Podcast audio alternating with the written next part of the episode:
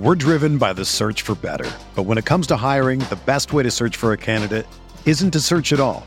Don't search, match with Indeed. Indeed is your matching and hiring platform with over 350 million global monthly visitors, according to Indeed data, and a matching engine that helps you find quality candidates fast. Ditch the busy work. Use Indeed for scheduling, screening, and messaging so you can connect with candidates faster. Leveraging over 140 million qualifications and preferences every day, Indeed's matching engine is constantly learning from your preferences. So the more you use Indeed, the better it gets. Join more than 3.5 million businesses worldwide that use Indeed to hire great talent fast. And listeners of this show will get a $75 sponsored job credit to get your jobs more visibility at Indeed.com/BlueWire. Just go to Indeed.com/BlueWire right now and support our show by saying that you heard about Indeed on this podcast. That's Indeed.com/BlueWire. Terms and conditions apply. Need to hire? You need Indeed.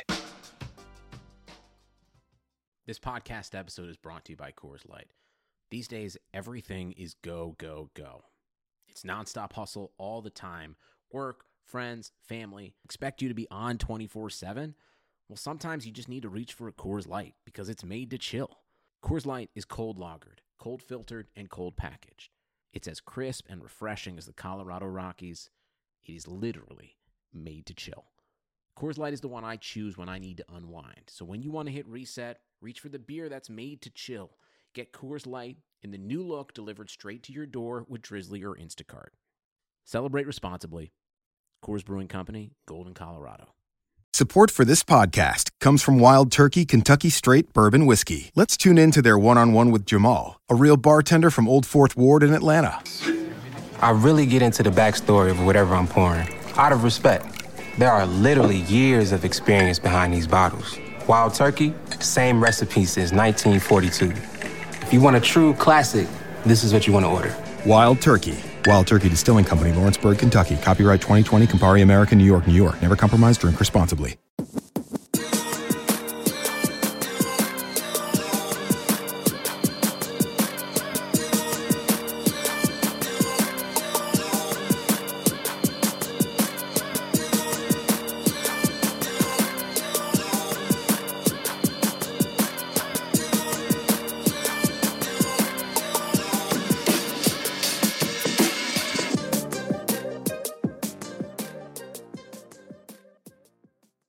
Welcome to the RotoWire Fantasy Football Podcast. Today is Monday, September 9th. Jeff Erickson here with Chris Liss. As always, we're sponsored by Yahoo Fantasy Sports. Thank you for your sponsorship, Yahoo. Week one, almost in the books. A lot of news, a lot of injury news. Big stuff right away, Chris. You're not a Tyreek Hill owner anywhere. I'm not a Tyreek Hill owner anywhere, but it's pretty massive, not just for him, but also implications for other people in the offense. Yeah, he hurt his shoulder. He's out a few weeks. I don't want to be like the injury. I don't want to play injury expert because it's boring and I don't care anyway. But it does mean, obviously, if you have Hill, you might have got him late first, early second. So that's pretty huge. And then he also costs you maybe a win week one. And then obviously it affects Pat Mahomes. And then it affects, Mecole Hardman, Sammy Watkins, who went crazy this week. It just affects other people in the offense. I kind of think I'm more worried about Mahomes' ankle than I am about him losing Hill, especially if it's only like 4 games or whatever. It's all right, he'll probably, he already got his for 378 and 3 touchdowns in week one at Jacksonville, which is on paper not a good matchup. So he already got his for week one without Hill.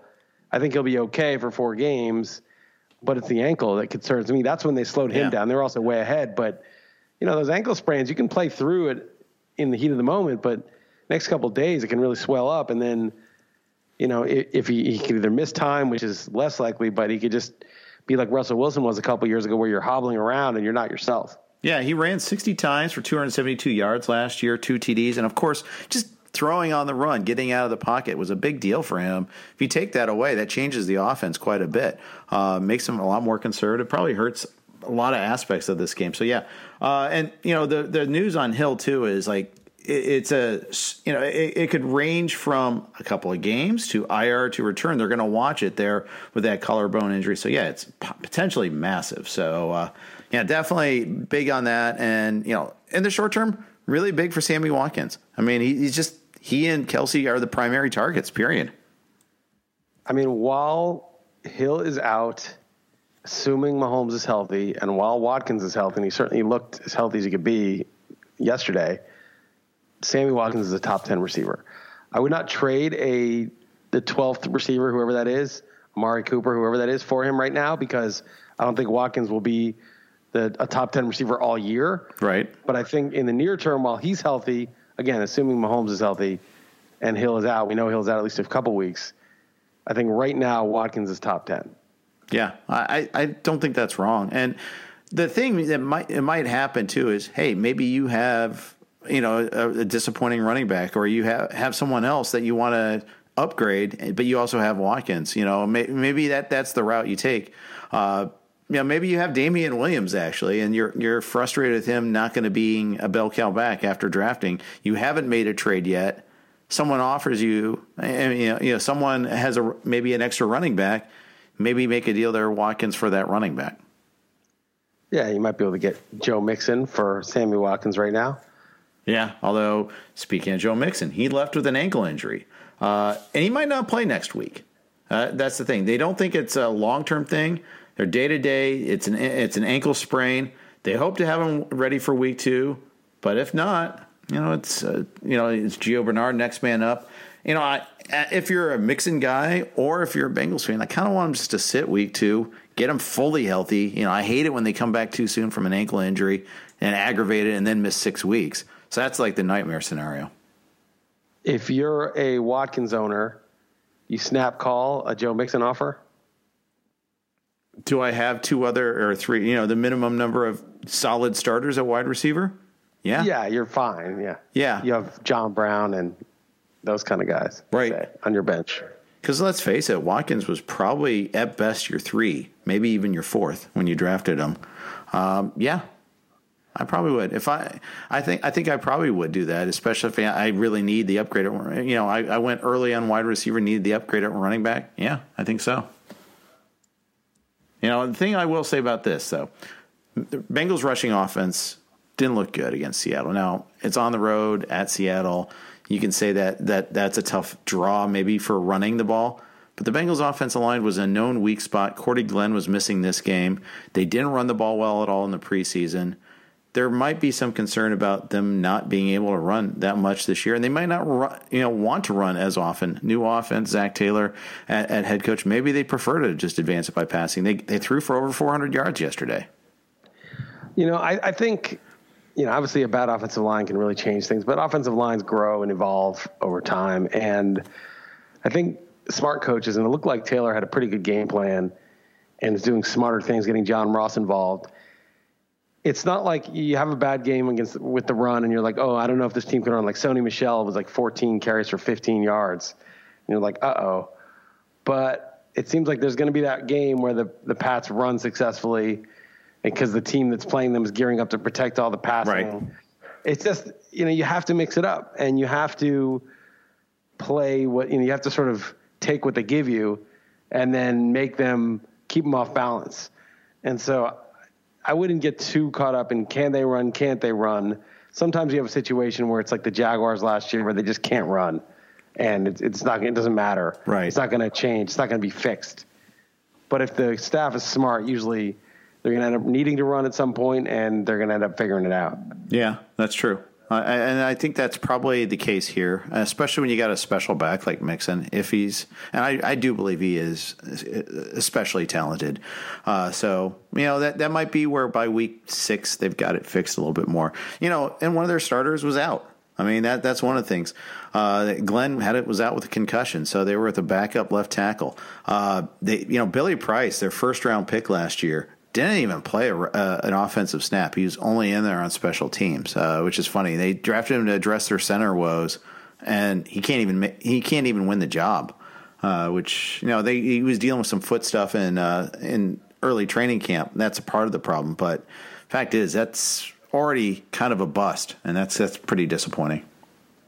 Yep, the Bengals are not known for their drafting acumen. Not in the first round. Later on, they get some decent bargains, but it's you know they've whiffed on a couple big ones lately.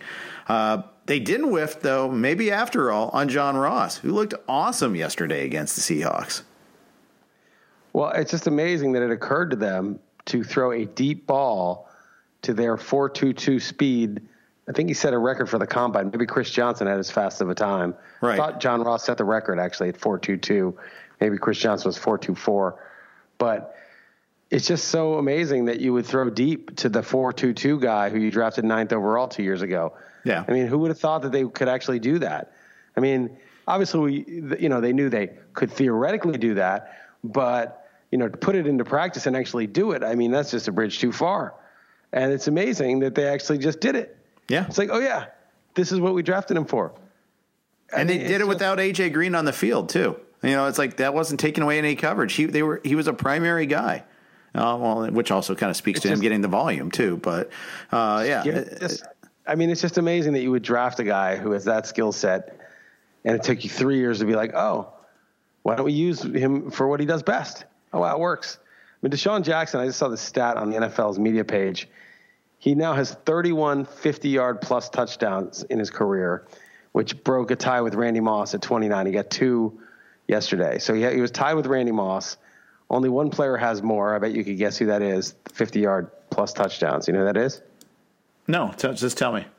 Jerry Rice has 36. Okay, that makes sense. I'm not in the mood to. Yeah, I'm not. I mean, I shouldn't say not in the mood, but I'm not in the mindset to be guessing trivia right now. I'm so bad mood, about that. But you meant mode. Yeah, mode. Yeah, so, yes, but Jerry Rice had 36 in his career, and Deshaun Jackson's number two at 31, and it just shows you what a monumental.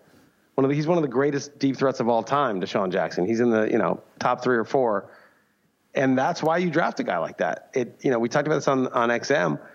Steph Curry makes the defense come out to 30 feet. Yeah. He comes over half court. Better start guarding him. And that, just opens up, makes them have to defend a lot more of the court. And it's exactly the same thing in football. It's like, oh, yeah, don't worry. We have to defend that last 30 yards of the field. No one's going to bother. No one's going to test us. Suddenly there's someone testing you, and you got a lot more ground to cover. It's a much bigger job to cover that much more square footage. And it helps everybody. So I think Mixon will get going. And, I think the Bengals are actually ridiculously. It sounds ridiculous saying they're going to be kind of an exciting team now. Yeah, that was a fun game to watch. We were going to do breaking news first, but I'll just continue on this game real quick. DK Metcalf on the other side of the ball looked really good. There's all that talk about his lack of lateral movement, and then when he got hurt in training camp preseason, I moved him down, didn't get him anywhere because of that. Probably, I'm already feeling some regret about that one, Chris. He looks like he can play. Look at all the rookies. DK Metcalf. Yes. Terry McLaurin went off. Malcolm Brown went crazy. I mean, it's just weird, And now that Devin Funchess is on IR with a collarbone, I mean, maybe Paris Campbell will get a shot next week. Now that Tyreek Hill's out, maybe Mecole Hardman will get a shot. Yeah. I don't mean Malcolm Brown. I mean Marquise Brown, actually, but my bad. A.J. Brown, for that matter, for the Titans. A.J. Brown was good, too. Yeah. And Corey Davis did nothing. And I'll tell you, remember that year in 2014 when Mike Evans and Beckham and Landry and Kelvin Benjamin and Sammy Watkins all came in the same year? There were three more guys. Jordan Matthews was good. There were a whole bunch of guys that have, I think, no, it wasn't Michael Thomas, someone else. There were a whole bunch of guys who had monster years in 2014 as rookies. And then it never happened. And all the receivers were busts. Amari Cooper was good, but it was Devontae Parker and Kevin White and Philip Dorsett. And then Mike Williams, John Ross, and Corey Davis's rookies, all of them got hurt or did nothing. And finally, this year, it looks like this new crop, and it's super deep. There's so many. I mean, Keyshawn Johnson was a 6th-round pick, had 10 targets. Didn't do that much, but he had 10 targets. There's two things happening. One is the rookie receivers are getting involved right away, including a rookie tight end, Hawkinson, who had a massive game, which is just unheard of for a tight end in his first game. And second thing that's happening is there's a ton of deep balls being thrown yesterday, which is such a breath of fresh air for the boring-ass dink and dunk. It was like the equivalent of, I keep using different sports, like MMA ground and pound. There's the deep ball is like the karate kick to the face that you want to see. The deep ball is like the excitement, not just this grinder shit where you're just getting, oh, we got another first down. Oh, we got another 6-yard catch. Oh, they can't stop us. We're moving the chains. We got 6 first downs and a touchdown. Can't stop us. chewing up the clock versus boom, you know, we're going to take the top off the defense. When you played football when you were a kid, you know, it was like, let's throw the deep ball. Let's go out for the deep ball. And that's all you wanted to do. And so I think that we'll see. It's 1 week, but I think that that would be a very welcome change if that started happening. You know, that might be an unintended consequence of the new PI rule, that you might like, hey, let's throw it deep more often. You know, if it doesn't connect, we might even be able to get more chances at getting PIs called. You know, I don't know if it persists. We'll see. They might stumble into it accidentally. Yeah. Like, let's throw it for the PI. There weren't a lot of PIs called. So it's like, oh, let's do this to get the PI. Oh, this actually works independently of that rule. Yeah. Wow. We didn't even realize we'd gotten so into this sort of analytic, you know, we figured out that the 10 yards for first down, it's just like you figure out something about the game. You're like, ooh, we don't need to take risk. We can just throw these dink and dunks and like the Patriots are, and just keep getting first downs. But, you know, now teams have geared up to defend that. And the best thing to do to them is go over top. And Brady did it to the Steelers. He threw deep to Dorsett. You know, they were like gashing them with these little, they were like paper cutting them with these little like Edelman catches and James White catches. And when they finally moved up, you know, Philip Dorsett ran behind them and they just threw an easy touchdown. And I just really would love to see that and make the NFL just such a better game. Yeah, it really is. It really is. And I hope it continues. So we'll see about that. Another big item, you know, God, we had so many bad injuries. Sterling Shepard is in concussion protocol. At least at first they said he wasn't, then confirmed now that he is. Giants are already thin at wide receiver with Golden Tate out.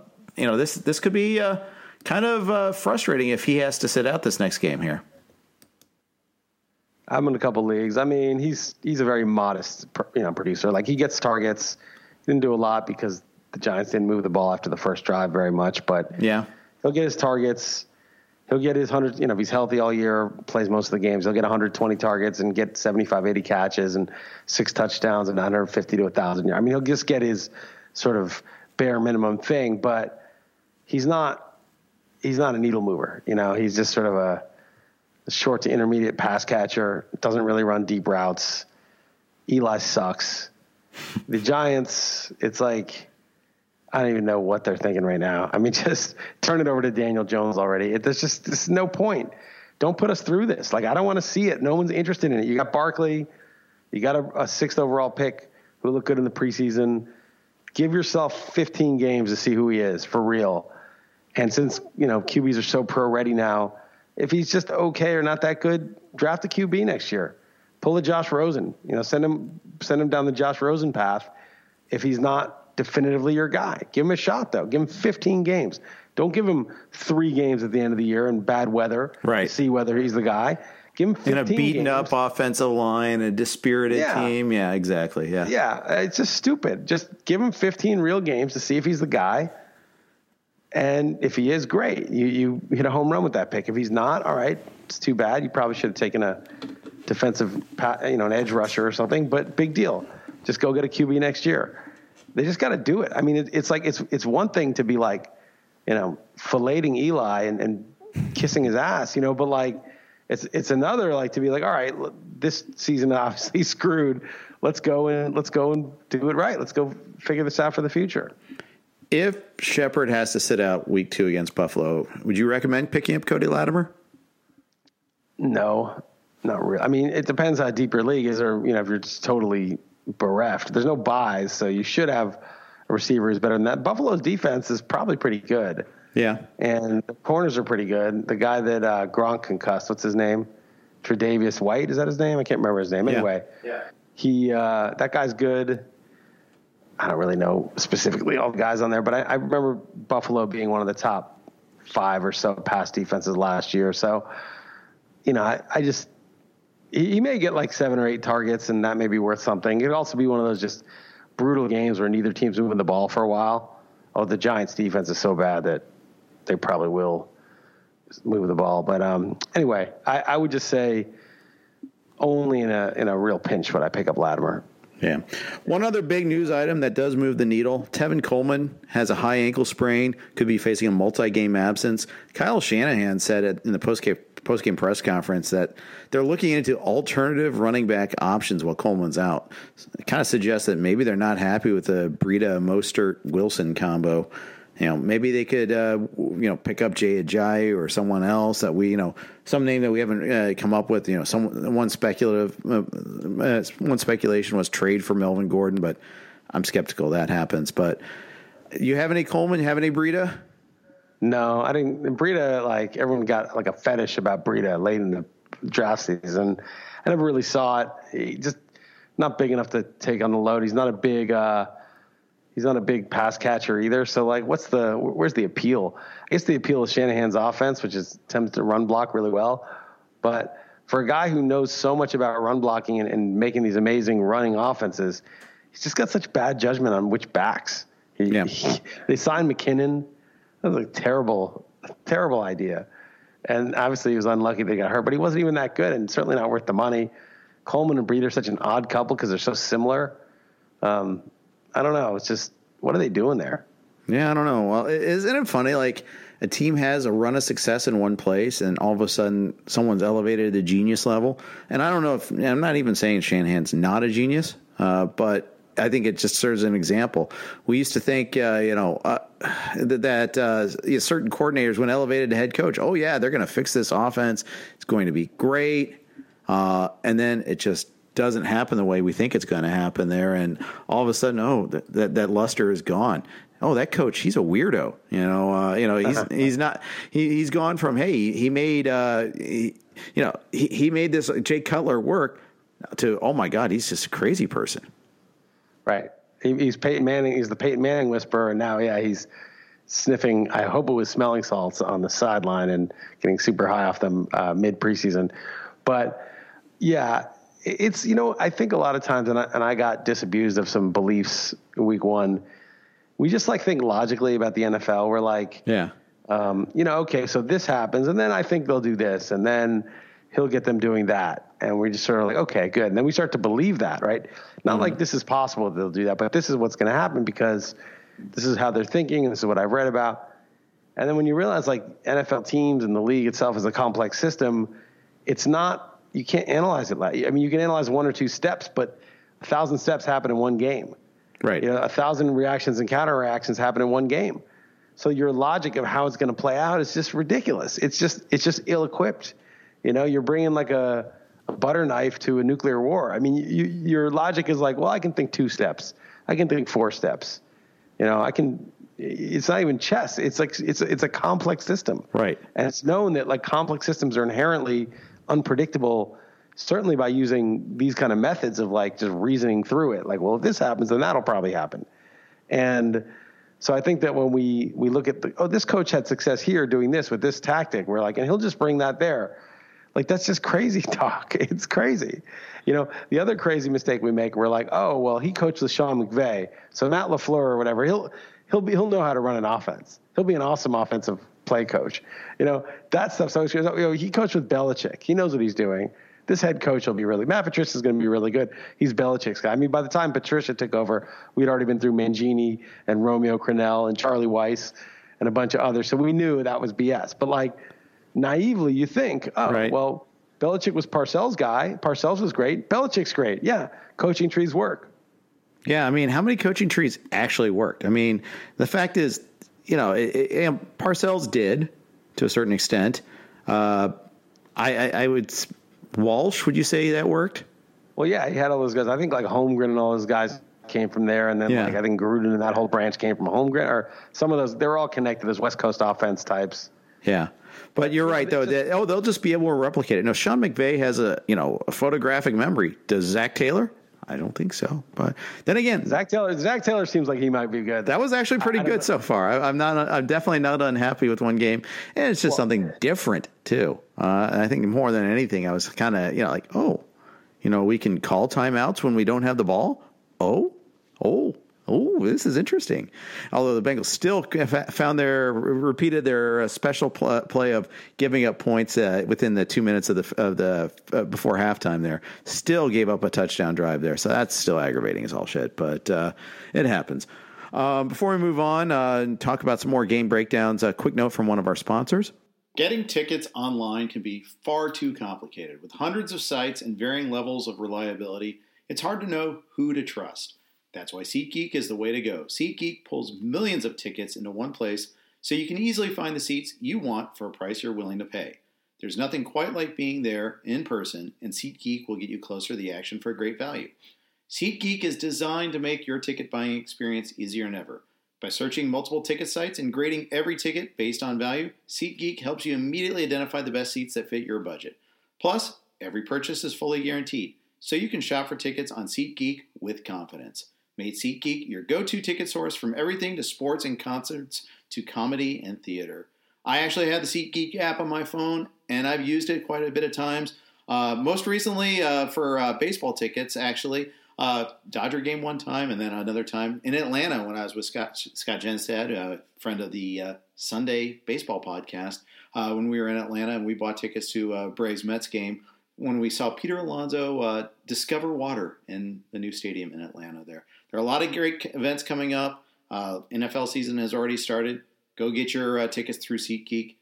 Best of all, my listeners can get $10 off their first SeatGeek purchase of $30 or more. Just download the SeatGeek app and enter promo code ROTONFL today. That's promo code ROTONFL for $10 off your first SeatGeek purchase of $30 or more. SeatGeek, life's an event. We have the tickets. You're listening to the Monday Fantasy Football Podcast. I'm Jeff Erickson here with Chris Liss. Okay, Chris, so you talked a little bit about the Giants, at least in the case of Eli and Daniel Jones. Any other observations in particular from that Dallas and Giants game?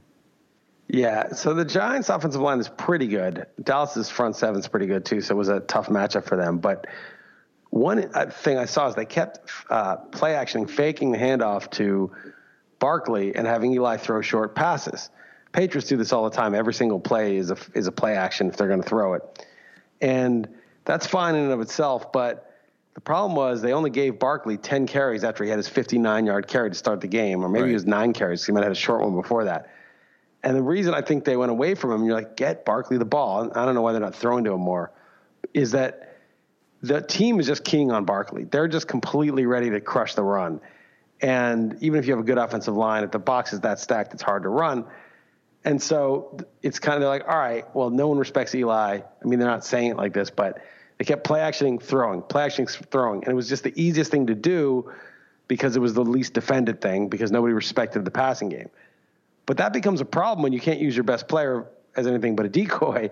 Maybe other teams won't play it that way. You know, we'll see this week against the Bills, but you know, you got to get Barkley the ball, but you can't get him the ball where there's two, you know, defensive tackles in the backfield already. Right. So it's just that I just saw that happening. I could see why they were doing it. You know, Ben McAdoo used to run Paul Perkins 1st down and 10, 2nd and 9, 3rd and 8, and then he'd have Eli dropping back helplessly at 3rd and 8. Yeah. So you can't do that either. You know, if they're playing the run, you got to throw. It doesn't matter who you are. It doesn't matter who you have. But they've got to make it so that they hurt people when they do that enough that they can go back and run it. And They just never got back to that run. It's always about finding that balance. Well, you know, it'd be one thing if everything else was working, but after that first drive, they really stalled out quite a bit. That first drive, I was like, oh, they're moving the ball pretty well. They're looking pretty smooth here. And you saw that with a couple of games yesterday. The Giants, the Browns on their first drive moved the ball very well. You know, we'll get into them in a second, but, you know, a couple other teams like that too. And then after that, team's adjusted and, okay, that's not working anymore. And they didn't have, okay, what's next? A lot of teams have what's next. They didn't. Yeah. I also think the Giants, so I understood what they were doing. I also think Barkley's a little Sanders-esque, Barry Sanders-esque, where, you know, they know it's coming. They're going to stack it. It's okay. Just keep with it. You lose 2 yards 3 or 4 times. Every 5th run, every 8th run, whatever it is, it's going to go for 30, 40 yards. Yeah. And you kind of got to just keep at it because you just find one hole. That's all it takes for him. And you just can't get discouraged by by getting stuffed. Yeah. So they've just got to figure out a way to mix it up better. Shermer's usually pretty good offensively, but you know, he's working with a truly over the hill, not suited for the NFL quarterback these days. And I don't know if you can squeeze water from that rock anymore. You know, I just can't tell how you feel about it, Eli. There, you kind of obscure it there. You talking mixed tones and imagine how many years. I mean, I've just done the same thing. Like he's been washed up for like 6 years. It's truly. It's not even like I'm so unhappy because I don't expect them to make the playoffs. It's not like I have big hopes or anything. it's just, it's my team, so I watch them and I root for them, and it's just, what am I doing? Like, this is stupid. And the reasons are stupid. It's because nutless monkey John Mara wants Eli to be the quarterback. I don't understand it. I really just, it's amazing. I think they're like, people might be shocked, but they may cut the cord with Eli like this week or next. I mean, people think, oh, they're going to wait. I just think like at a certain point, like the fans are just not going to settle for it anymore. Now that Daniel Jones showed what he did in the preseason, they used the sixth pick on him. I mean, Eli's got a much shorter leash than I think even ownership realizes. You just can't do this to your fan base. I think that the end is nigh. It's not going to be like week 10.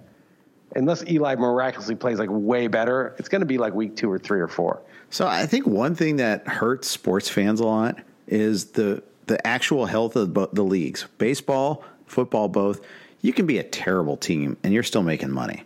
You're not reliant on, butts in the seats. I mean, it takes a huge, huge drop, in the revenue, television revenues and, just ratings just precipitously falling away for them to really have to feel that pressure. I mean, I think it's clear that, and I think that it reflects also in how you build a team. You're a lot more comfortable with doing awful if you're building towards a champion, or in the case of the Bengals, oh, cozy. Let's just keep Marvin around for 17 years. It's fine, because we're still making money. It's fine. And I think that lack of pressure to survive, it makes a worse product for the certain teams. And I feel like that's the case in the Giants a little bit there. There's a vocal proponent of the crowd that does love Eli. And of course, Mara is one of is reflective of that proponent. But, I think the vast majority prefer them to actually, win. Right. I mean, I think it's that problem. There's no skin in the game. They don't really cost if they lose. And then, I bet, I don't know this personally, but that John Mara and Eli Manning and Peyton Manning are probably friends. Yes. Billionaire owner and the successful multimillionaire players, they probably, I'm summering in wherever, Martha's Vineyard. Why don't you come by and, go, we're having a barbecue. Stop by. Yeah, and I get that there's loyalty. They've won 2 Super Bowls with him at the helm. Now, is it because of him, or was he there and he did some good things along the way? I think it's a little both. I mean, I think he was an active, fine, but loyalty. Yeah. It only goes so far, though. Yeah, it's misplaced because it's just you shouldn't be friends with the player. I don't know if they're friends, but I could easily see that happening. But you should have a boundary there where you don't socialize with the players. Yeah, where you don't go to the barbecue because you might have to get rid of the guy. Yeah. I think the owners and the players should not be friendly. I think they should be courteous, cordial and professional, but I don't think they should be friends, like hang out. I just don't think that's a good idea, but I don't know for sure. But I could see that being a factor because that kind of stuff gets blurred. It's a lot of why, the announcers won't criticize players because they hang out in the same circles and ex-players are announcers and they know the same people. It's just very Jim Nance disease. Yeah. Yep, absolutely. Yeah, it's just like everybody's your best friend who's out there, and it's more important to you to maintain that network for professional reasons and personal reasons than it is to tell the truth. Could you imagine Howard Cosell being that way? I mean, no way. Right, but he wasn't. Those guys were harder dudes. Those were harder edged guys who would just say what they thought, and it was a little more. They were actually more toward journalism. I don't want to say they were perfect, but they were more journalists than the current group, which are more just careerists. And so I think that plays as a factor, but I do think that the skin in the game isn't monetary, as you say, cause the fans will still watch, but I think there is some skin in the game of just like people just absolutely despising you as an owner. I mean, you can get away with it if you're just such a nutless, if you're like, Mike Brown, or you're like somebody that, like what's the Daniel Snyder that's just so reviled probably by everyone they know that like, it's just they don't know any different. Yeah. But if you're John Mara, who I don't have a lot of respect for, but at least is ostensibly a respected member of the NFL fraternity, you'd think that like the fans and the people thinking like you're an idiot, like you're putting out a bad product. This is an embarrassment. Make a real choice and get a player with some hope in there. That would put some pressure on them. That they don't like to be thought of as a laughing stock. Now, again, that friendliness stuff might insulate him from that. He might think that's ridiculous, and like people like Carl Banks being like the benching of Eli was horrible and the whole thing, everyone's going to rally around him and like they get a little echo chamber where they actually think it's the right thing. But anyway, I think that's the only reason he's still got, I mean, he's obviously the only reason he still has the job. I mean, it's 6 years overdue, but I think that the pressure may build and people just being disgusted with the product. And I think that will get through to the owner eventually and to management. And of course the coaches, like, you know, it's embarrassing for Shermer. I mean, yeah, you want to stake your career, and Gettleman, like, you really want to like lose your whole career just watching a guy who sucks, who's clearly over the hill. I mean, at what point do you got just tell the owner, look, enough's enough? Well, then, or you, well, if you do that, you join Ben McAdoo in the soup line. I don't know. Maybe, I think that was the real lesson there. Ben McAdoo went rogue. Yeah. You know, maybe you got to get them on board first, but it's super annoying. Like, why do you want to even get the owner's permission? The owner doesn't know anything about football. Yeah. You know, but he clearly had a big role in Eli getting reinstated. So horrible. Yeah. I lost $50 to Dalton Dildon on that. I made him a bet that Eli would not take the first snap under center for the Giants this winter. I was like, he's done. He's terrible. There's no way they'll bring him back. They're drafting a QB, and they did, and they still brought him back. Ouch. $23 million bonus in June. Ouch. Cowboy side of things, Dak was awesome. Cooper looked great. So much for the heel problem. Michael Gallup, everybody loves Michael Gallup, but he really looked great. 7 for 7. There's a speed beyond Gallup for a horse. That's what he was doing. Yeah. He was in turbo mode. There's no doubt about it. Both tight ends caught touchdowns, Jarwin and Witten, both. I'm sure you loved that. Jason Whitless had to get out of the booth, get back on the field. It's safer for him there. Randall Cobb. Yeah. Randall Cobb actually, you know, looked pretty good. Threw off a tackler for a critical first down near the, you know. He did look good. Yeah. You know, that McCarthy, I mean, I still think Rodgers looked pretty good even against Chicago, but that was a stale offense, and Cobb looked bad. Remember, Cobb was a dynamic player. Yeah. 5-6 years ago. And he just like rotted into some totally worthless guy who couldn't make a play. And then he's finally, I mean, the Giants defense is like the Dolphins defense. I don't want to overstate dominating it, but he broke some tackles and looked like the guy from a few years ago. And you're like, whoa, if they have Randall Cobb, who's any semblance of what he was, and Gallup is, you know, year two ready to break out, and Cooper and get over the plantar fasciitis, this may be, you know, a dynamic passing team. Dak looked like Joe Montana back there. He was just dropping the balls in perfectly. I mean, it was an easy, again, wide open guys, but he was very accurate. Wide open guys and time to throw. That's a nice combination. Right. Yes. Zeke Elliott, they didn't completely rest him. 13 carries, one catch, 2 targets. Same number of carries as Tony Pollard, but he got that late touchdown to make it a passable fantasy day. There'll be other days when he gets more work. Yeah, I don't even think they were trying to limit Zeke. I think it was just the game flow was such that there was no reason to use him very much. It was just, oh, we're having these easy pitch and catch touchdowns. Let's keep doing that. So they did. And then they got way ahead, and they're like, all right, let's just bring in Pollard. So they were able to do that. But if that game were close, you better believe Zeke would have got 25 carries. Indeed. All right, let's talk about Cincy Seattle real quick. I've shared a few things, a couple more things. Bengals left a lot on the field there. There was the first touchdown drive for Seattle was spurred by a kind of a joke of a penalty on Drake Kirkpatrick, but you know, Bengals Bengal. That's what they do. It was called unnecessary roughness. It was like it was an incomplete pass. There was a shove and a shove back. The shove back, of course, gets called. You know, it's just, you can't do stuff like that. But at the same time, it's like you build a rep and, oh yeah, he's a thug, therefore we got to flag him. Home field call. I was kind of bitter about that. And that like started this drive, and then they couldn't tackle for a while. And Chris Carson, who looks pretty good. They got a lot of pressure on Russell Wilson. People are complaining about the lack of targets in the passing game, especially Lockett. Yeah, to Lockett. But part of the problem was Lockett runs deep patterns, and Wilson didn't have a lot of time. They were getting to him a lot.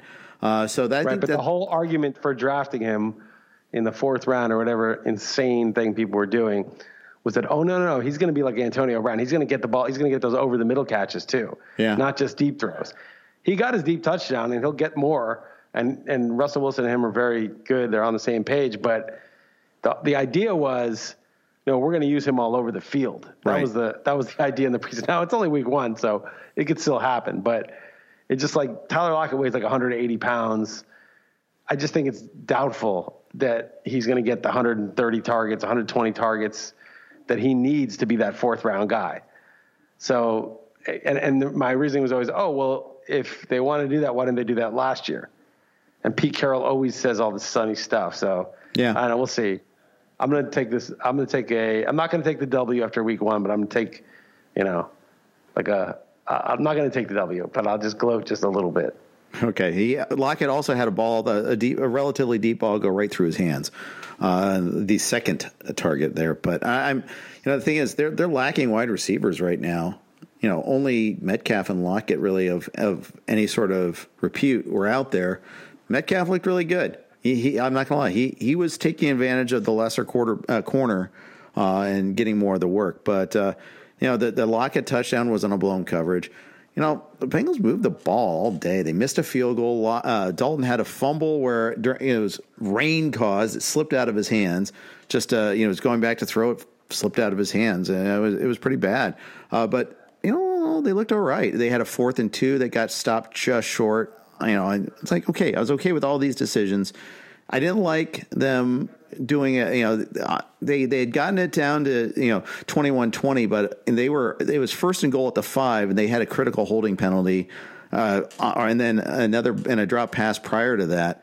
But they kind of got to like 3rd and goal from like the 11 or something like that. And they ran a little bubble screen, ended up settling for the short field goal. They didn't throw into the end zone on that play. It's kind of like, well, all right, you're going to settle for the field goal there. You got to go for it on 4th down the next time around. Instead, they punted with like 3:30 left, 4th and 7. It wasn't a sure thing, but it was one of those things where you kind of have to go for it because one 1st down ends the game, and that's basically what happened.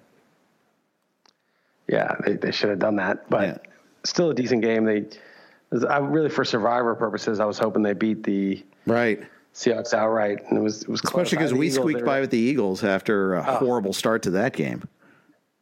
I mentioned this today on XM, I write the Survivor column, and 2 years ago I took the Patriots on Thursday night. It was a brutal week one. It was like there was no 7-point favorite even that week. Yeah. So I took the Patriots in week one, and Kareem Hunt goes crazy and beats the Patriots. So I'm like, oh, I'm out.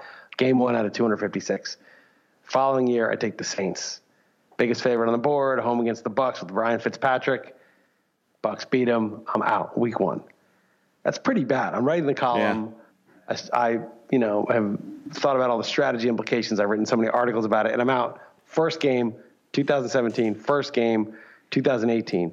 It's 2019. I'm like, all right, the Eagles, biggest favorite on the board. I look at the pot odds. Nothing's jumping out, or I'm sticking with the Eagles. I'm down 17-0 thinking, are you effing kidding me? Yeah. I'm going to be out 3 years in a row the first week. I hadn't been knocked out in the first week in like 12 years or something. Like I went on a run. Getting knocked out the first week even once was like a terror of mine. I'm like writing the article, get knocked out the first week. And to do it 3 years in a row would have just been insane. 2 years in a row was insane. Yeah, it really is. Did you catch much more grief last year or the year before? I didn't really catch much grief. I mean, there's here and there someone chirped, but I don't know. I don't really get grief from anybody anymore. It's kind of disappointing. The trolls have gone away. Maybe that you've chased them all away, or they know what to expect with you. I don't know. They know not to, because you have a troll skin coat. Watch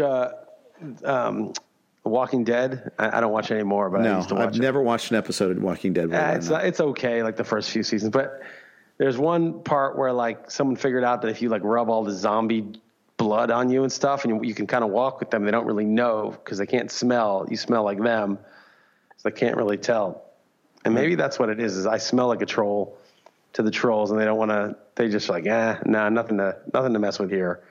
But I really have gotten trolled quite a bit less. I talked about that one Nancy in Wisconsin on the show today, who got upset and criticized me, and then mocked me for saying that the Packers-Bears game would be boring. And I called her out, never responded, never came back. Did you actually call her out on Twitter? Real man hunts her down.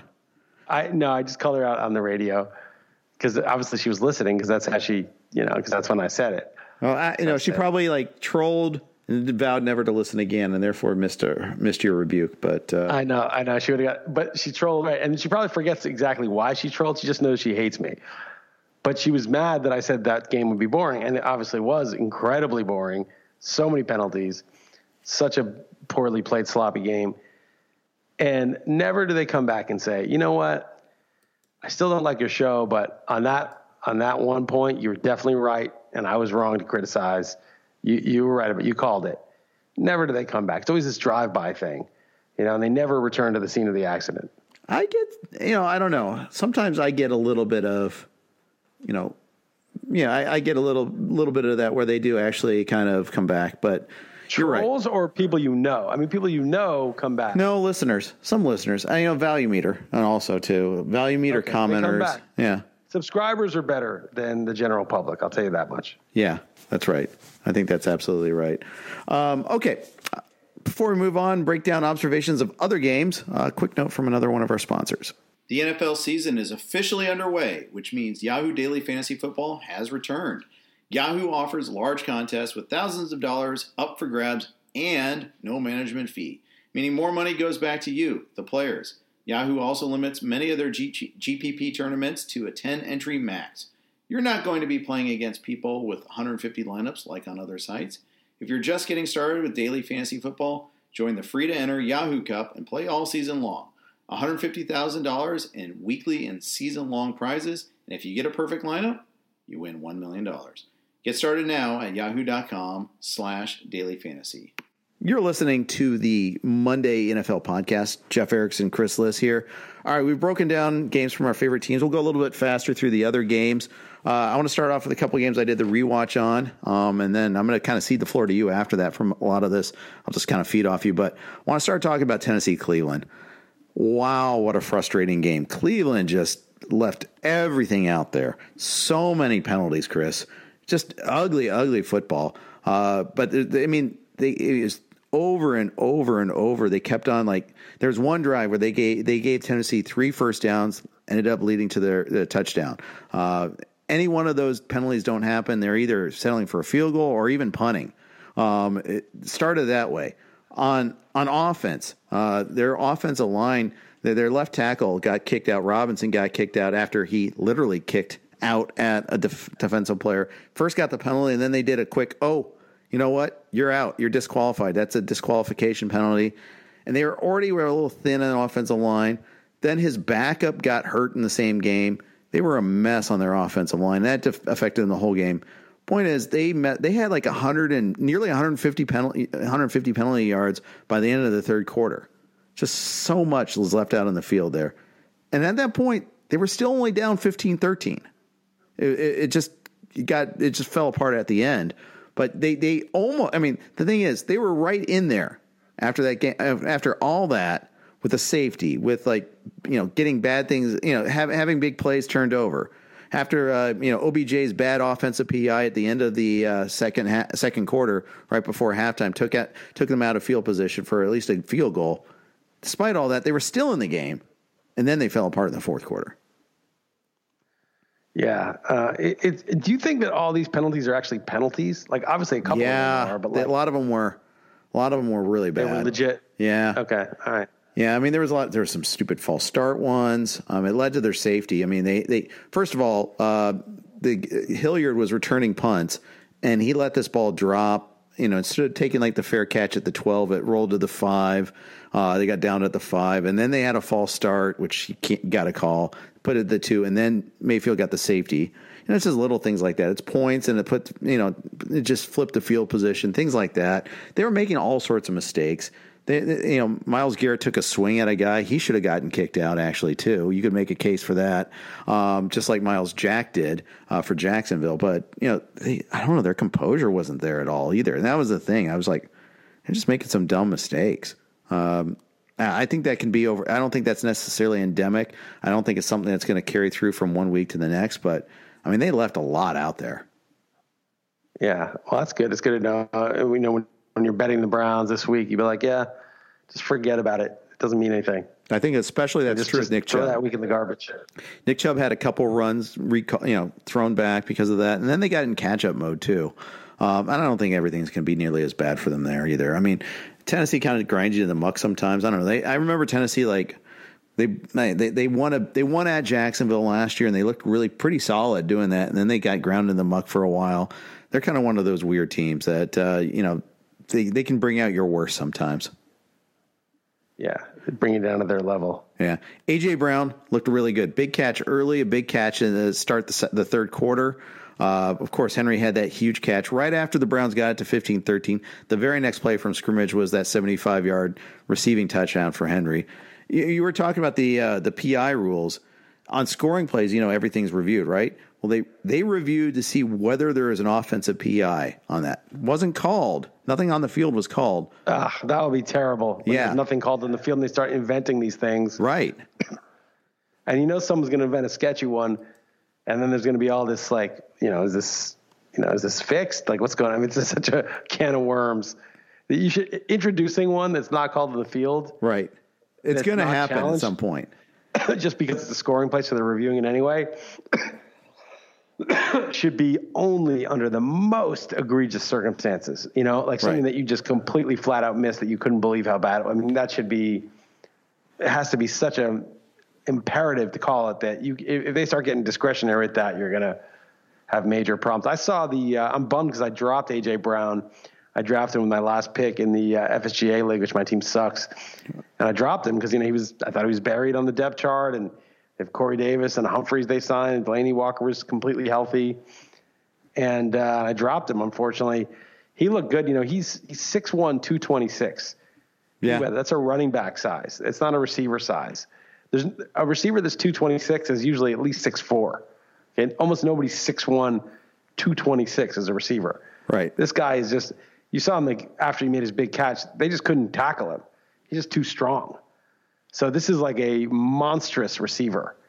You know, it's like Juju Smith-Schuster, Hines Ward, but add another 10 pounds of muscle, you know, to an already very stout, stocky receiver. He's going to be he's just a really interesting prospect. Yeah, I think so too. And it's just yet another rookie receiver that looked really good on opening day. So we'll see about that. Let's move on to Baltimore and Miami. I mean, what else can you say? I mean, Brown looked great. Obviously, Lamar Jackson, where all Lamar Jackson stands at RotoWire, you know, he looked awesome, but he, you know, it was against, you know, Southwest Florida University or Southeast Florida University. That's what tanking really looks like there. I mean, you just they could do anything they wanted with him there. And okay, so now over under on Miami wins this year. Give me an over under. 2.5. Yeah, that's probably what I would have said. That's pretty damn low because it doesn't mean they're going to win 2.5. That means that's the baseline. You can easily get to 1 or 0 pretty quickly for 2.5 as an over under. Usually the lowest is like 4.5. You know, for before the season starts. Do the Detroit Lions like clink glasses anytime the last winless team wins? The opposite of the Dolphins. You know, I think they should. I think the old Dolphin, you know, the undefeated Dolphins team needs to get together to celebrate this winless. No, but the Hugh Jackson Browns are also 0-16. Oh, that's so, I mean, true. There's a few teams, but it was so rare for such a long time. I think like there should be. I was just trying to kind of bring the undefeated Dolphins versus the winless Dolphins. They all should just get together, hang out. Mark Andrews didn't do much early. It didn't look like, but he was getting looks on third down. And what I noticed is when Jackson's in trouble, he will go to him a lot. He's still like kind of a go-to guy on third down. You know, there was very few instances where he's on trouble, but I also thought it was noteworthy right away that they were rotating running backs a little bit. Now, Ingram had a huge run on the very first play, so they were like, okay, rest a play, we'll go get in Gus Edwards. Rest another play, we'll bring in Justice Hill. You know, they kind of were like, okay, we got three really viable running backs, we're going to use them, is more my takeaway there, though. Well, I thought, you know, it was just got to be a blowout, so they gave Gus Edwards a lot of late carries, but that Ingram had 2 touchdowns early. But all those guys got early carries. And the very first drive, when Ingram got the touchdown, Edwards got the play from the 4 to the 2. So he was in there, too. He could have scored it. Yeah, he could have vultured it there. So And then with Justice Hill getting receptions, Ingram didn't get any catches. Yeah, of course, they didn't need Ingram to get any catches either. I mean, it was a weird sort of takeaway there. But, yeah, I mean, everything looked pretty good. They didn't need Lamar Jackson to run. They didn't unveil any Lamar Jackson running plays in the red zone. I still think that's going to be something that will be a deal eventually. That, you know, they're still going to use that. That's not going to completely go away just because he's throwing better and they got a new offense. Also, what's good about having a running back, a quarterback also, is that you can have 10 blockers. You know, when the quarterback hands off to a running back, there's 9 blockers. Yeah. So that's what Cam's uses huge advantage at the goal line is he's the running back. So there's 10 blockers. I mean, it makes a difference. Yeah. That's true. Miami side, what can you say? I mean, Fitz looks terrible. He was under constant pressure, though. He's going to be under constant pressure because you trade away your best pass-blocking lineman, of course. And it wasn't that good of a line to begin with there. Ballage was on for the first two series, not Drake. That was annoying. Drake. Yeah, but Ballage, by the way, you and I had more yardage than Ballage. Yes, that's true. It is true. We did have more. Yep, because we had zero. Yeah, zero is more than he got. It's like almost everyone on the planet got more yards than Ballage yesterday. But Drake was only 4 for 12. He caught a couple passes too. So it's interesting. So next week they play the Patriots, who looked amazing against the Steelers. I mean, I watched that one this morning, and it was just like you couldn't just dominate any more than they dominated. It was just a crush from start to finish against an ostensibly decent team. So the Patriots are at Miami. Where would you set that line personally? Forget about the real line. Where would you set that line? Because you know that typically 14 to 16 is the biggest line at home you would get. But this is going to be past that. This is going to be in the 20 range at home, but it's on the road. So 14 on the road is like 20 at home. Yeah. So this is going to be.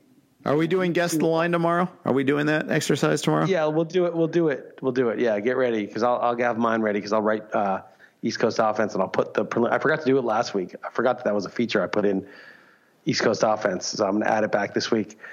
But there's going to basically you have to think it's going to So I would say right now I have it. I'm not finalizing until tomorrow morning, but 14.5. is where I think it should be, where it'd be a tough call. Like, it's more than two touchdowns in Miami. It should still be hot in Miami. Both teams are aware of what happened this week. They're aware of the David and Goliath thing. But Belichick, of all the coaches, is the best at, keeping the Goliath mindset. Yeah. And yet they lost outright at Detroit last year. And in Miami. They lost to Miami. Yeah, when Miami was a weird game there, that fluky play. Go ahead. You were going to say Drake. Yeah. Yeah, I was going to say they lost, I think it was at Miami. It might have been at New England, but they lost to Miami last year. That might have been the last game the Patriots lost to anybody. And, it happens, and that was not much better, that team. That team was garbage also. So, I think 14.5 in Miami would be about right. I mean, it's more than two touchdowns on the road. I mean, how, at what point, if it's 20, you have to take the Dolphins. It's a no brainer. But if it's 17, I think 14.5 is where I probably draw the line where it's a tough call. And if it's 13.5, I'll take the Patriots. But where would you draw the line on this game? I'm spoiled because I know the line, as we talked about earlier, that on the show at least. I would even say higher. I know it's the square side to say, oh, it's going to be they should blow them out, but I think it's. I mean, if it's in Foxborough, I'd probably go over 20. 14.5 is 20.5 basically. Right, I'd go probably 23. So I'll say 16.5. And what is the actual line? 14? I think it's 14.5. At least it was last night. I don't know what it, according to someone's tweet. It may go up to 16, 17. It may go higher. Yeah, and I don't even know from, that's an official, that might be one offshore books line, Right. It could be. So we'll see. I mean, that's, we'll see. But, I don't care about the sharp side. I mean, sometimes it's the books have to realize that the sharps are going to take the point, not necessarily take the points, but somebody's going to take the points at a high enough level, even if the team's distasteful. And so they can't just make the line 22 or something like that, because you could get a lot of money coming in on the dog in that case. But at the same time, so they're going to keep it low enough that it's not crazy to take the Patriots. It's, if it's 14.5, 15. Maybe you just take the Patriots and say, they're not going to be stopped. But, whatever happened last week, whatever reasoning you have, again, it's a complex system. These are billion-dollar organizations hiring full-time elite athletes to train just to figure this out. The Dolphins are watching tape. They're watching what the Patriots did. Right. They're figuring out that play they run. Now, everybody does, and they haven't stopped it very well. But, it's not like the Dolphins are just going to be like, oh, we suck. These guys are good. This is hopeless. They're not going to do it. That's not how it's going to go. Right. Exactly. And I just, every instinct to me is like, oh, don't overreact. But they're just terrible. I mean, it's hard. Before the season, the line in Miami would have been like 8.5 or something. Right. Maybe even higher because it's the let's face it, it was 7, I think, for this past game. And of course, I was a dumbass and took the Dolphins like, oh, traditional September home field advantage. That's not factored in. Yeah, it's factored in. Of course, it's factored in. Everything. Yeah, maybe it'd been 10 for the Patriots, but not more than 10. Right. Before the season. Yeah. And so, now it's going to jump based on one game. It's going to jump about, 4 or 5 points, which is a yeah. You're like, oh, well, you're not going to move it that much for a lineman. For a lineman, well, it's not just a lineman; it's everything. It's the mindset too. It's what happened. It's what happened in the game, and it's like, okay, well, the Ravens are tough, and Lamar Jackson had a great game, whatever. But it's like, yeah, but they got. It wasn't that they got crushed. It was that it was like 59-10, and it wasn't even that close. It was just. It wasn't a serious game. Right. It was just the way the game went down. It just wasn't a serious game. RG3 quarterbacked the entire fourth quarter.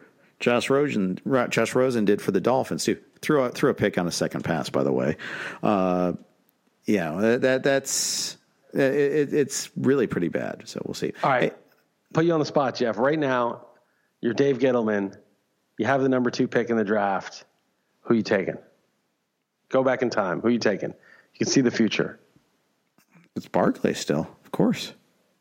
It's still Barkley, right? Darnold hasn't been good enough to pass him. Rosen, that's a joke. Josh Allen, no. Right? Lamar Jackson might be the guy. That's the Giants could have had him though. You know that. They were like they picked like super early in the second round and the Ravens traded up to get him. Yeah. One or two Giants could have done that. They could. Yeah. How sick would it be if you had Saquon, Beckham, and Lamar Jackson as your it's like I don't know. But the Giants, they wouldn't play him. We'd still be looking at Jackson buried on the bench. You're right. He would have just not had a career. So it's for the best. I mean, mad last year. I told you this last year. I was mad when the Bengals didn't take Jackson, even though like, oh, we don't need a quarterback right now. Yeah, and I was even especially madder that the Ravens got him. Right. Well, the Ravens got rid of Flacco for him. They gave him a shot, and look what happened. Yeah, that's true. That's true. Now, maybe we'll be singing a different tune next week, when exactly. No one even knows if he's good yet. He had one good game against the Dolphins. Big deal. Exactly. All right, before we move on to the other games, one more last note from a sponsor. FantasyDraft.com would like to bring you an important message about Rake. Are you tired of paying high fees to play daily fantasy? Did you know that over time, these fees, called Rake, can cost daily fantasy players over 30% of their bankroll? As daily fantasy sites continue to raise Rake, prize pools are being squeezed more and more, making it harder and harder for players like you to win.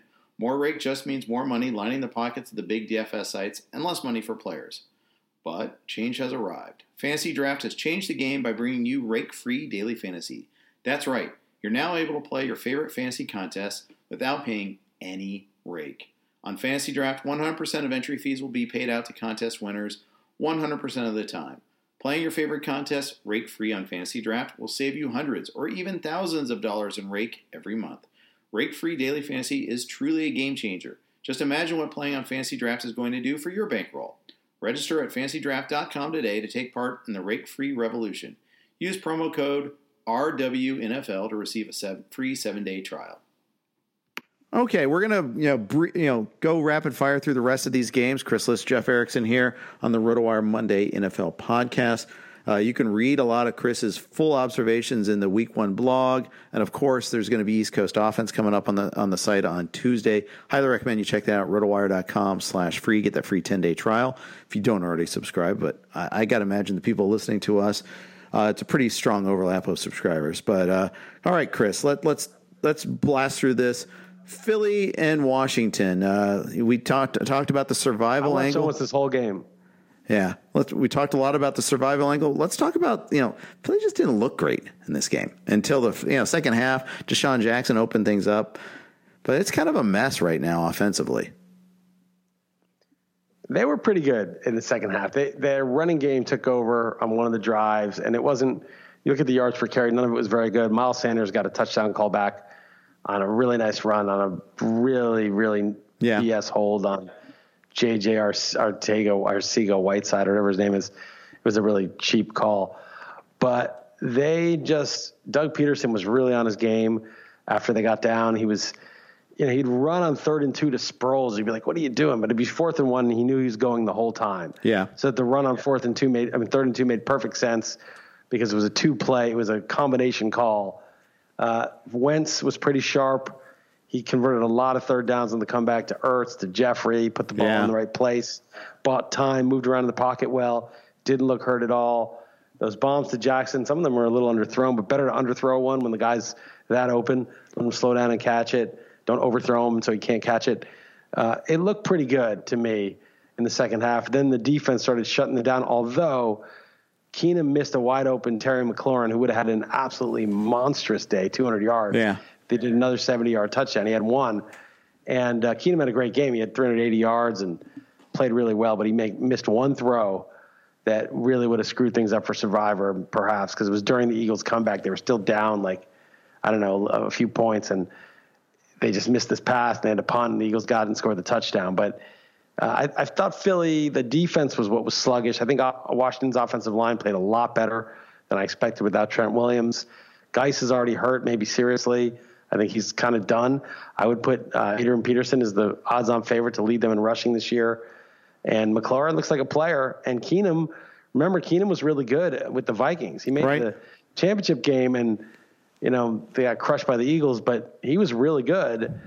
And he was bad last year in like a terrible Denver offense, but he looked more like the Vikings guy last year against a tough defense on the road. So I don't want to say, you know, Fitzpatrick looked great times too last year, so let's not overdo it, but maybe Keenum's not bad, you know, and this offense this team might not be a doormat. Yeah. I will say that first touchdown of Vernon Davis was a joke. The tackling was just hideous on that play. It was truly terrible. Yeah.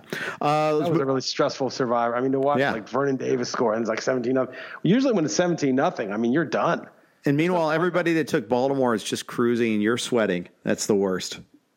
Yeah. I mean, you're just like 17-0. I mean, that's not like, it's no longer, you know, it's funny at 7-0. It's not funny at 17-0. Right. Yeah. At least you didn't take Cleveland. I mean, it could have been a lot worse. You could have been just straight up housed, let alone losing, let alone sweating. Jets were nobody would, you know, in their right mind took Cleveland. There must have been like a very small percentage. Jets, Bills, high comedy again. Blow a 16-point lead.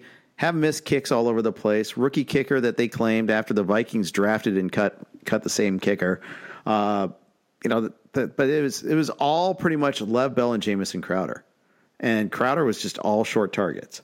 You know, it was super dink and dunk. 17 targets for Crowder. Yeah, 14. You know, PPR, great game.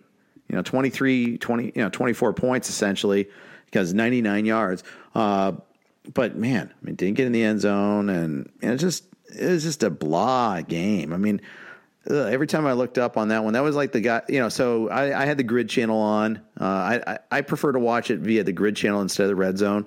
I don't really like red zone, especially because, you know, I don't love listening to Siciliano, and I think you have the online version of the other guy, but, you know. Yeah, I got what's his name? I can't remember his name even.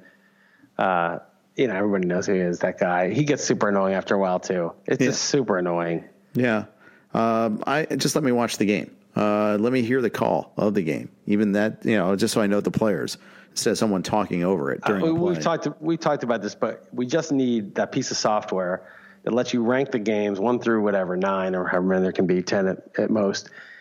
And literally it just flips the audio to whatever game you have the grid on or just one screen, whatever many screens you want to have on. Divide it however you want. And it just literally makes the biggest one or the one that has the volume or the one that goes to, you know, to your one screen, non-commercial highest ranked at all times. Non-commercial highest ranked. As soon as it goes to commercial, the next highest ranked. If they're both a commercial, the third highest ranked. And it just keeps switching it around until you hit pause to stay on something that's maybe interesting. That's the hard part is like you might be overriding it. You're on your 6th ranked game, but it's like something really exciting's happening, and all of a sudden it goes back to your 3rd ranked game. You're like, no, I'm into this. Slow down. Kickoff on your number 1 ranked one when there's a red zone drive on that. Like you would have wanted to catch the end of Bills Jets. You know, they finally got Devin Singletary going. I don't know what took them so long to get him more action, but you know, because you know we don't know anything about Frank Gore. You know, and we need to see what Frank Gore can do first before we give Singletary a chance. 11 for 20 is what he did. Yeah. I mean, he stayed on brand. But he does it the right way. In fact, the Bills get the ball in the last series. They're like, you see, they're putting the veteran in there for ball security as he runs 3 carries for 5 yards. You're like, come on, dude, stop. You know, talk about filleting a veteran. I mean, it was really bad. But that was one of the takeaways I had with that one. Dude, the class that he does it with, though, you don't. If a regular running back gets the ball, there's just no class, you know, but this is class. Yeah. Got to respect your veterans. John Brown was awesome. He was definitely the Bills receiver to have. Cole Beasley was kind of a third down sort of guy. But Brown had obviously the big play in the game, the touchdown there. That's going to be a fun one to watch there to see. I think there could be some fun eventually with those guys in the offense. Yeah, I don't think it'll ever be good, but Josh Allen has a big arm, and he likes to throw the deep ball, and Robert Foster was the guy last year. It looks like John Brown's the guy this year, and John Brown's actually good. Yeah. So if they, again, this is all day long. It was like, oh, you're going to throw the deep ball to Marquise Brown and John Brown, and you're going to throw it to Terry McLaurin, and you're going to throw it to Deshaun Jackson, Philip Dorsett. Okay, maybe those actually get complete. I mean, just throw the damn ball down the field, and we'll see. There's going to be adjustments. Teams are going to be looking at tape and being like, "Oh, we can't cheat up with the safety anymore. We got to have somebody back there because getting torched." And so we'll see if it keeps up. But I love that. And John Brown's exactly that type of guy. Yeah. Vikings Falcons. So it was a squash. It was a squash right from word go. And they still do stupid things. On Ryan's interception in the end zone, they ran a play without Julio, without Ridley, and without Freeman on the field. And I'm kind of worried about Freeman. Is he still any good even? I don't know. I'm not worried about him because I don't have him anywhere. I was fading the heck. No, I don't have him either. Yeah, exactly. I'm worried. I'm saying I'm worried for him as a human being. Well, no, I don't mean the concussions. I'm just saying, like, it just doesn't seem like, I don't know. He split the snaps almost equally with Ito Smith too. I mean, it was almost a split, a straight timeshare, which, is annoying also if you own him. Kirk Cousins only had 10 attempts in this game. Dalvin Cook was running well. Alexander Madison was running well. But this was almost like they didn't care about the offense. They wanted to just kind of lock this game up. Just let the defense take care of it. And they did that. Yeah. I drafted Madison, and it's so funny. I got Godwin and Evans in the 2-3 turn in my second beat Chris Liss league, NFBC. And I could have got Jameis Winston in the 12th to stack it up. And I kind of wanted to, but I was like, I'm just going to take Alex Madison because he's a rare, clear backup. If anything happens to Cook, we know who it is. And hopefully I'll get, Jameis in the 13th. And, of course, he got taken by a guy who already had Matt Ryan. And I was like, all right, I'll just take Trubisky. So then in the 18th round, I had to get Tom Brady. I had to settle for him. Because, remember, at that time, Gordon was still not yet reinstated. And, of course, they didn't have Antonio Brown. So now – Tom Brady's my quarterback. But right. And, of course, you played him because you got the free peek at Trubisky. And, I don't want those stats. Yeah, well, nice. Now I'm like, I had Trubisky ranked well ahead of Brady preseason. But now I have Brady like 8th overall or 6th. I mean, right. With Antonio Brown and Josh Gordon and Edelman, and they threw deep to Dorsett and they throw to White. And, I mean, I think he might throw like 40 touchdowns, Brady, this year. How bizarre has it been in the last week? I've never seen like a final week before the season starts having so much like huge fantasy worthy news. And the Brown thing changed every day, for instance, including Saturday. Like the NFFC and FFPC, all those drafts that were going off. That was going on. Like if you drafted in the morning, you didn't have full information. If you draft in the afternoon, well, you knew that he was going to be Brown was going to be a Patriot. It's crazy how much things changed.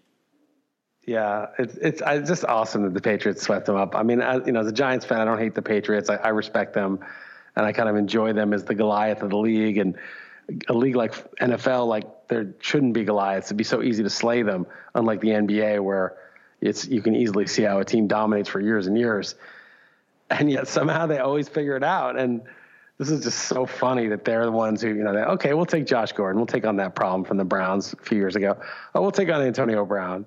And we'll see how it works out, but everyone thinks it's going to work out fine. That's why they're so pissed about it. Yep, exactly. And especially fans of AFC teams are especially pissed about it. Jacksonville, Kansas City, we talked about the KC side of things already. Jacksonville side of things, Gardner Minshew actually looked okay.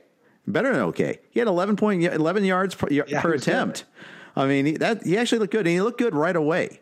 You know, they were moving the ball in the first half. They just couldn't keep up. But the thing is, Foles actually looked good before he got hurt. He got, you know, he got hurt on the play. He threw the touchdown on to DJ Chark. Chark, another high pedigree wide receiver, maybe getting a better chance now, although we'll see now that, you know, that's where really kind of the shame about the Foles injury. Chris Conley looked actually okay. Westbrook was the chalk this week. Yes. He wasn't the Chark. Yeah, exactly. He ran a Conley game there, but Conley actually scored too. Yep. Fournette had his first ever lost fumble. But it was on a receiving play. He actually looked pretty good. He looked good in a couple other passes before that. You know, the game script kind of got sideways on him there because they were so far behind. The defense just got run over, though. You know, and granted, the Chiefs may do that to everybody, but usually not on the road in Jacksonville. If you remember, like, on the road in Seattle, he got pressured a lot and struggled a little bit. There were other games similar to that. In this game, it was just boom, boom, boom. You know, Miles Jack lost his cool. I mean, you know, took a swing. It was obvious. Got ejected like he should have been, and then was losing his mind after that. He kept on running back, try to get back in the face of the official. Real man doesn't take it lying down, Jeff. He takes a swing at the official. But, yeah. You don't just take an ejection. Someone ejects you. You don't stand for that. Yeah. So that was that jumped in my mind. We'll see what happens to them. But 2QB league. How aggressive are you going to be going after Minshew? Well, QB flex, let's say. Yeah. You know, I'll put it in. 2QB league. Let's be honest. Yeah. QB flex means 2QB. Nobody. Yeah, well, 2QB though is much more draconian than QB flex because the bye week's really are dire, whereas QB flex, you know, at least on your bye week, you can put someone in. But yeah, I put in, you know, 20, 25 bucks, you know, I don't know, 20% of your budget. I mean, I think Foles is on IR, you know, he's the QB. At Houston, at Houston versus Tennessee, at Denver, they traded for a backup just to have Josh Dobbs. Yeah, Josh Dobbs. I mean, a 5th round pick for him, but, you know, it's going to be Minshew. So. Yeah, well, he played well game one. We'll see if he can keep it up. And quarterback's unpredictable, you know. Tom Brady was a nobody, and Kurt Warner was a nobody, and Tony Romo was a nobody, and there's a bunch of them. You never know where it comes from. It's unlikely that he's one of those guys, but you can't rule it out, and it's good to start well, and it's never been easier to play QB. And maybe Chark and Conley and Westbrook are pretty good. Maybe that's a pretty good set of weapons. Maybe – you know, this new offensive coordinator is quite a bit better. And we will see. But, yeah, I put in a bid on him. Why not? Yeah. Pittsburgh. We talked on the New England side. Didn't really talk about the Pittsburgh side that much. Whew, what a terrible debut. Terrible debut. It was another one of those Ben throws the ball a lot but gets very little mileage for it sort of games. 47 attempts, a lot of drops, and just misfires too. Dante Moncrief had 10 targets, only 3 catches for 7 yards. That's not getting 7 yards on 10 targets. That's going to hurt the old YPA or yard target. Yeah, I saw him drop at least one or two. It looked like he was dropping them all over the place. Just a weird game. I mean, Patriots have a good defense, and they also take away your best guy. So I mean, Juju had a very modest game, and some of it was in garbage time. But I imagine that's the worst team to start your best receiver against, especially when there's only one guy to shut down. Right. It's the worst because they'll just make sure that that's the guy they take out. So Juju's 80 yards and 7 catches, whatever he had, is actually pretty good considering. So I'm still pretty bullish on him. But James Washington made one big play. I think he may get more looks. Vance McDonald barely did anything until garbage time. It was pretty bad. Juju's the only one. Juju and Connor was pretty much the unquestioned bell cow, even though they barely got in the first down, so they didn't get a lot of attempts. But Connor and Juju, I think you can feel pretty strong about, and the rest is just who the hell knows. Got a home game against Seattle this week. We've always talked about the home bend versus road bend too, and they're facing a Seattle team that gave up over 400 passing yards to Andy Dalton, his first 400-yard game ever in his career. So. Don't panic just yet. I think on the Steelers side of things is my takeaway there. Colts and the Chargers won quietly, maybe the best game of the day. Yeah, it was. I mean, it was really, you know, Brissett though did not impress me. I thought, okay, this guy's going to be fine, and he might yet, but he was just a caretaker. You know, he was just handing it off and throwing short passes pretty much. Not a lot of downfield stuff. And it was sort of like, okay, he knows how to hand off and run a huddle and do this, but you can't win like that unless your defense is, you know, world class, and it clearly wasn't. The Chargers ran all over him. So I don't know. He's got to do more. It was very smart game plan. They ran it well. Mack looked amazing. Yeah, he did. T.Y. Hilton was amazing. The other guys, Funchess is now out on IR, maybe out for the year with a broken collarbone. So yet another broken collarbone. Maybe Paris Campbell steps up, but they need. Yeah, but they need somebody to stretch the defense. I mean, Hilton obviously can, but I just think it's the Colts. They're not good enough defensively to just pound the ball. I think they're going to need to do more. Yeah, absolutely. I think they do too. Chargers, on the other hand, I mean, Rivers looked great. Eckler looked really good, especially in the passing game, but even in the rushing game too. Mike Williams got hurt, wasn't that active. Before he got hurt on a play where he gained 18 yards. We made a pretty nice catch. The radio guys were, I was listening to that game at the time, and radio guys were speculating he lost his wind at first, but then, oh, nope, they're looking at his leg. So, but it looks like it's not terrible. We'll see. Obviously, 2 days later can change things a lot there. You know, we've gone an hour. We haven't even talked about Todd Gurley yet, the guy that we're talking most about in draft season, Chris. 14 carries, 97 yards. Oh, hey, it looks okay. Until you see that Malcolm Brown vulture the goal line carries, and Gurley looked terrible in the first half. A lot of it was like kind of stuff late when they were, you know, protecting a lead. You know, teams take chances, and he broke through a couple of times. I wasn't that enthused about Gurley's game. No, I have Gurley lower now than I had when the uncertainty. So I had him lower than most just due to uncertainty. And he's lower now than I had him before the season, even though he ran for almost 100 yards and he was efficient and he looked fast. It's just that he went out of bounds on one play where he, in the past, definitely would have put his shoulder down and gotten 3-4 more yards. That was a little weird. And then, as you said, Malcolm Brown got the nasty carries near the goal line, which are the ones for fantasy that matter. And Gurley only had one catch for 4 yards. Goff didn't play well. It's probably a tough matchup. I don't want to say definitively that Gurley, that you should panic or that he's not going to get the goal line carries. He'll get some, I would imagine. But, I mean, man, I would take him in like the fourth round maybe right now, but if we were to redraft, but definitely not in the second round. Wouldn't even consider it, and not even the third round. Yeah. Yeah, I'm pretty unenthused about his performance, too. Get a home game against New Orleans next week. We'll see. You know, Jay Glazer had a report, you know, right before kickoff of the early games yesterday on the Fox pregame show, and he's like, well, the Rams, I mean, they're enthused at the lack of bad news, but they're really operating, you know, flying blind on this one here because they don't know how he's going to react because he hasn't been tested. So we'll see. They don't know how he's going to react today. They don't know how he's going to be on Wednesday at practice, you know, let alone after a series of games, after he's taken a pounding on this. I mean, it's kind of scary times. And I'm almost back to my original don't draft stance. You know, you're right. I caved at one time and took him, although it's not like, you know, the option I probably was going to go with if I didn't take him was Aaron Jones or Kerryon Johnson. Neither of those were any better this week, but we'll I would see. Take Aaron Jones over both those guys, though, if I could, if those are my choices. Kerryon was just in committee again. 11 carries for C.J. Anderson. J.D. McKissic came in on third down a bunch, caught some passes. Yeah, that was weird. I think that's just, you know, the homeless man's Matt Patricia coaching there. Just like he took a long time to warm up to him last year. You know, they had to have LeGarrette Blount in front of him for the longest time last year. And then Kerryon Johnson was great once he entrusted him with the role. But he got hurt, and he's pretty slight for his, you know, he's pretty tall and slight for running back, and sometimes they'll just say, okay, Matt Breida, okay, Philip Lindsay, just knock yourself out, do what you have to do. And sometimes they say, no, this guy is this kind of running back and we don't want to use him that much.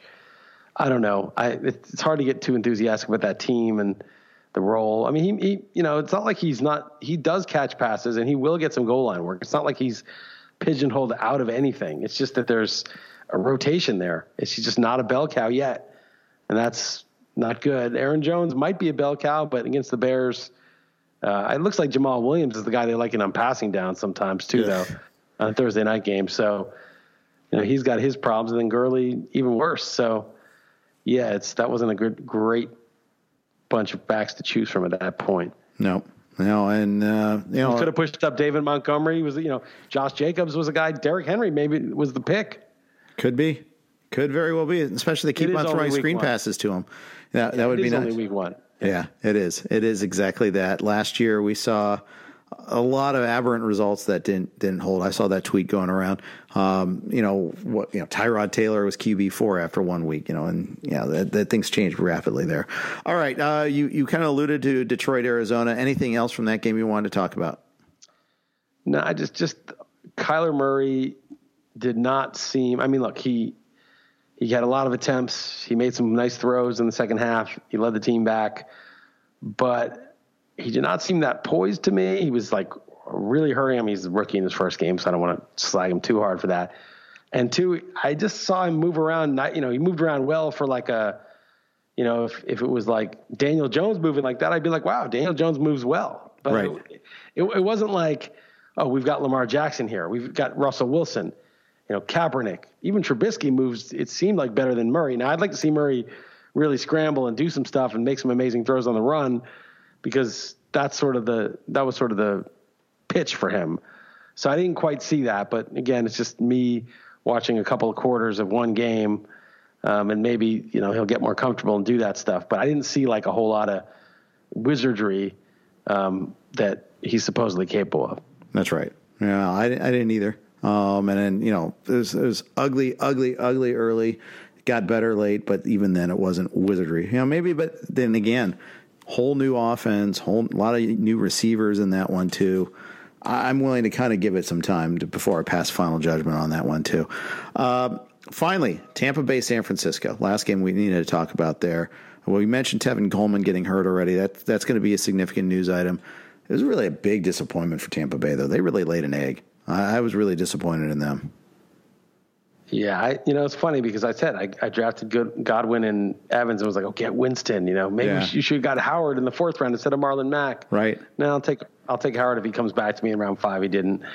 Dalton saved you. And maybe they'll turn it around. Yeah. Dalton saved me from myself. Who did I get in round 5? That's the question. Probably someone actually good. But I guess the point is just that. Winston's always been like this. He's he'll throw for 400 yards and he'll have this totally disastrous day, and it'll probably get a little better. We'll see with the new coaching staff if that's going to work out with Bruce Arians. I've never thought Bruce Arians was that great of a coach. I thought he got a little bit of a, not really sure why his reputation was like, oh, Bruce Arians, he's a great coach. I thought he was okay. I thought he was good for fantasy purposes, but it was pretty ugly. They'll be better offensively, I think. Yeah. But that was not one to remember. They don't practice as much as they used to. No one plays in the preseason anymore. Mm-hmm. An ugly week one shouldn't be held against somebody too much. You shouldn't change your priors too much. But it's data. It's something happened. Don't ignore it completely. But it's one data point though. Yeah, it's not it's not conclusive data. So that's I think that's right. I just remember too, and sometimes it's a reminder. You can have this perfect setup. You think this is a great matchup.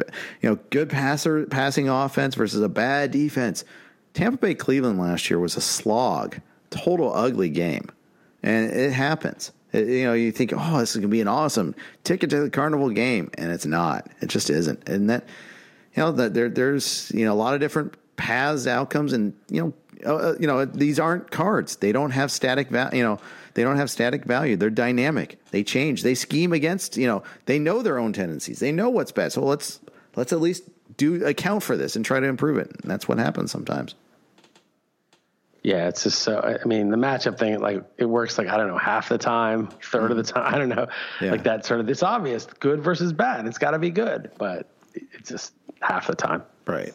All right. That's going to wrap up the Monday podcast. We went a little longer than we usually do with that. We might fine tune this in future weeks as we break down the games, but thank you for listening to everything here. Thank you to Yahoo for sponsoring us. Please catch us on the XM show as always. Listen, I are always together Monday through Thursday. Tomorrow we got Joe Bartel and Jake doing the podcast. So Jake Letarski, let's give him full credit there. So please subscribe, rate, and review. And thanks again for tuning in. Have a great day. Everyone is talking about magnesium. It's all you hear about. But why? What do we know about magnesium? Well, magnesium is the number one mineral that 75% of Americans are deficient in. If you are a woman over 35, magnesium will help you rediscover balance, energy, and vitality. Magnesium supports more than 300 enzymatic reactions in your body, including those involved in hormonal balance. From functional medicine doctors to mental well-being and female hormone experts, we all know that magnesium is the one mineral to improve all aspects of well-being and health. But which one? Magnesium Breakthrough from Bioptimizers, the trusted choice recommended by leading experts, with 7 best-absorbed forms of magnesium to ensure your body receives the support it needs for overall well-being. Go to bioptimizers.com/balance today and use code BALANCE10 for 10% off. Support your journey to wellness at bioptimizers.com/balance. Magnesium Breakthrough from Bioptimizers, your foundation to optimal health and vitality.